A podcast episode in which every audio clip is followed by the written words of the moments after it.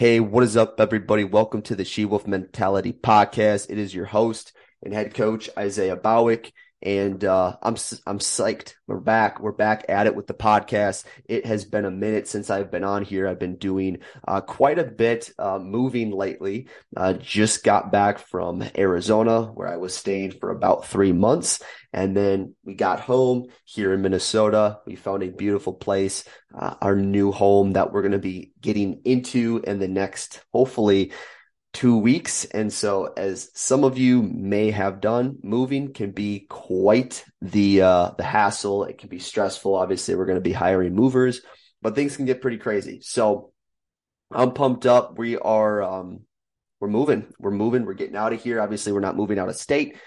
But we got a new place. It's going to be phenomenal. And one thing that I'm super excited about is I will have a my own uh, podcast room. So I'm going to have a dedicated room just for podcasts. So just be on the lookout. I'm going to be doing so much more value in the next few weeks when it comes to my training, when it comes to dieting. I'm sorry if the, my gosh, uh, dieting and whatnot. And so let's dive into it today. And the first thing I want to talk about is straight up owning your macros. Uh, something that I see very common in the industry when it comes to dieting is a lack of clarity when it comes to going into a cut phase. So I want to talk a little bit about what my typical game plan is. As everyone follows me, I coach women fully online. I coach driven women that want to lose body fat, that want to feel confident, that want to feel stronger in the gym and lose anywhere from 15 to 30 pounds. Sometimes even goes up to 40 pounds.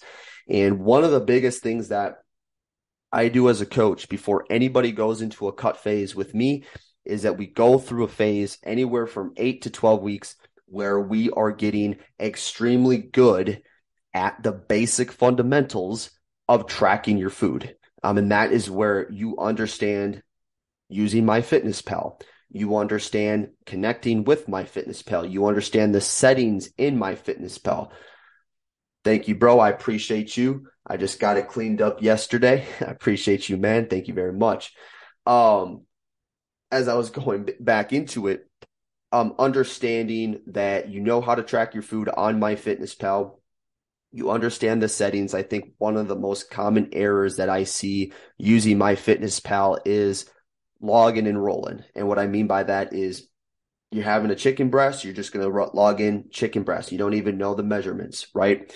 Uh, when you have a banana, you just log in banana. You don't even know the measurements, right? Uh, when it comes to your fats, you're taking olive oil or ranch and you're pouring it on your food. You're not actually tracking it. So before you even think about, hey, I'm going to own my macros in this cut phase, I always suggest the first eight to 12 weeks of any plan that you are learning the basic fundamentals of tracking your food. And I teach that personally. I have modules, I have classes that are almost up to a whole hour that I teach my students, my my clients how to actually track properly because most of the time when people say I have weight loss resistance, I can't lose 5 pounds, I can't lose 10 pounds, most of the time it's because of a lack of tracking. They just aren't tracking correctly. And no, you don't have to be legitimately perfect with your macros right on the dot, but you should have a pretty good understanding of knowing that. So again, being able to track for at least eight to 12 weeks of consistent work and feeding up. And that is something that I talk about a lot where for my women that I coach,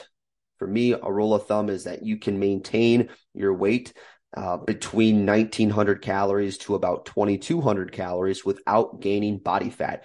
Your body is able to take a lot of that food and push it into the muscle cell. It's not being spilled into the fat cells. Your metabolism and metabolic rate isn't quote unquote sluggish or slow. It's, it's, it's adaptive and responsive to what we want. Um, I've been posting a lot of stories lately of clients hitting new lows and those lows didn't just come from all of a sudden we started going into a caloric deficit. They took time, eight to 12 weeks of slowly building their food up, keeping cardio low. So their body was actually sensitive for and was ready for a fat loss phase. And that comes to making sure your hormones are in check insulin sensitivity is in check and whatnot. So I guess my first tip that I can throw out right now is just make sure you know the basic fundamentals of tracking. Um, I suggest using MyFitnessPal.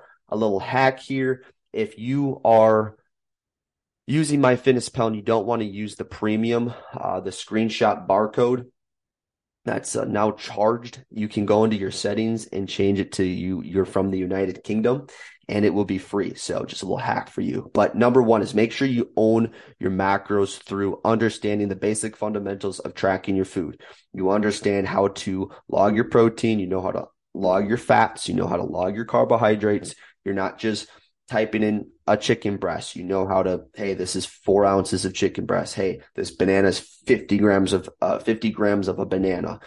That way you ensure you're ready before you go into that cut phase. Okay. And again, if you're listening to this podcast right now and you're like, that sounds really overwhelming with like ounces, ounces and grams, I teach that. I teach it in my coaching, the Built Elite training. So if you have questions, please reach out and I can help you.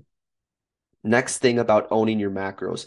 Once you build that skill and you have that skill around eating properly, knowing your measurements, the next biggest thing is knowing your protein goal.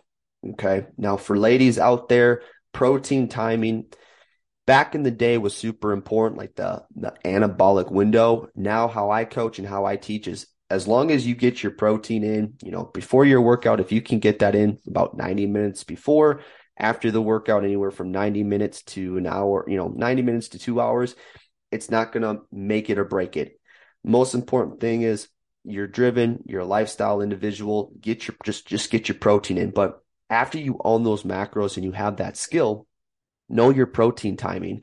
Um, again, it doesn't have to be perfect, but if you're somebody eating, typically a woman should be eating anywhere from 120 grams, could be all the way up to 160 grams. So that can range from 25 grams of protein per meal all the way up to 40, 45 to really get that muscle protein synthesis activation. We want to be at least at 20 grams of protein per meal, right? And so it's really important that you are getting that in. And for some individuals, know your organization of your schedule.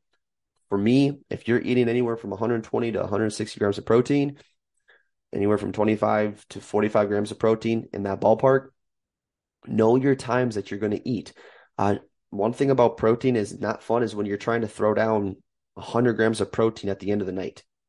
Drinking it is a little easier with like whey isolate, but spread things out. If you're someone that eats three times a day, spread that out for three to four hours. If you're someone that eats four times a day, spread that out every two and a half to four and a half hours maybe a little bit shorter than that. But the por- the the way you want you can own your macros is protein first. That is going to be the most important macronutrient when it comes to building lean muscle tissue, your recovery. You know, again, when it comes to losing body fat, you can lose five pounds. But if your protein isn't in check, you're going to lose muscle as well. And typically, I see this with women that train hard and they do a lot of cardio.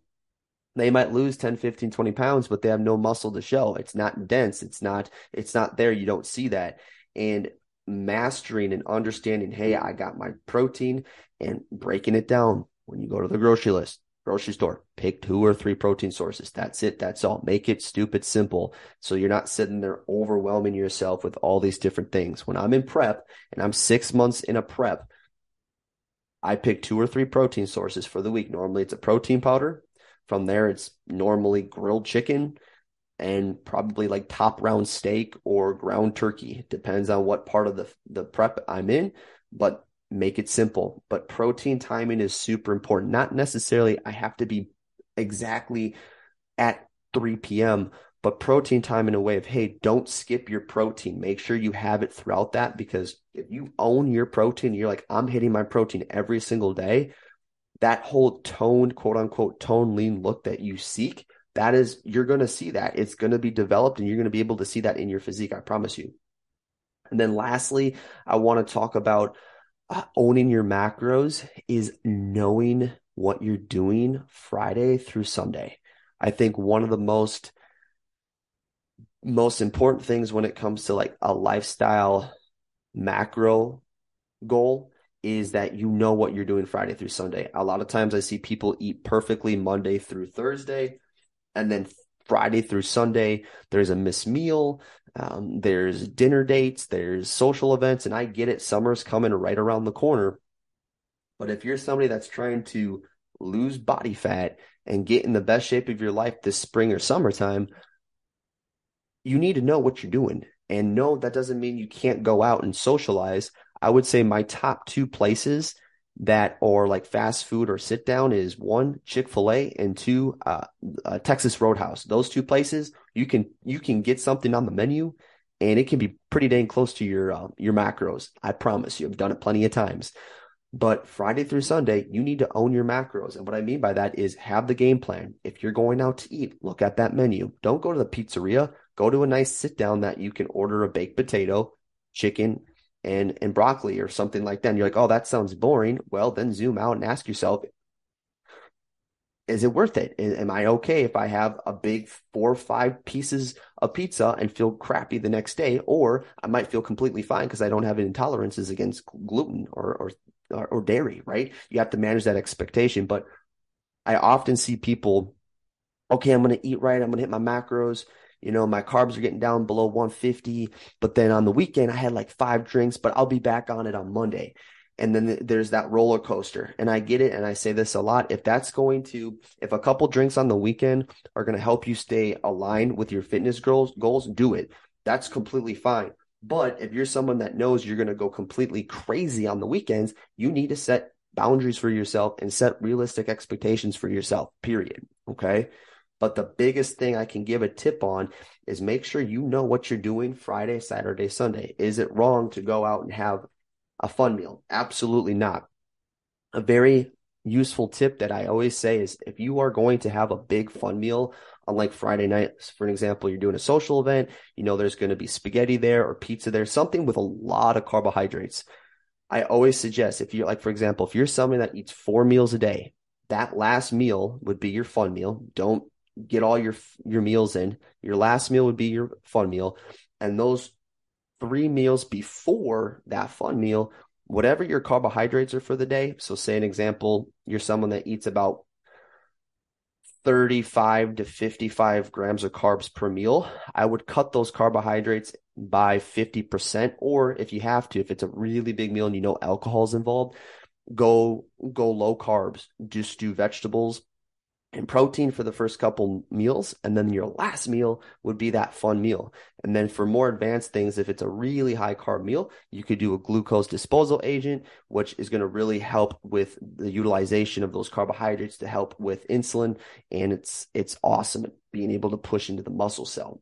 But at the end of the day, just know your game plan be mindful of what the weekends are going to look like. Because I'm telling you, when you don't have a game plan and you just go into the gym same thing with the gym. Have a game plan, but go into the weekends with no game plan. You don't know the menu. You're just going to eat off of your feelings and your emotions. You're going to keep going in and out, and you're just going to feel very overwhelmed. Okay. Awesome. Those are my tips today on owning your macros. Again, I'm super pumped up. We're going to be driving out this Built Elite podcast a lot more. I'm going to be getting a studio. It's going to be rocking and rolling. I have a vision for this team and we are going to own it. Have a great day and we'll talk soon.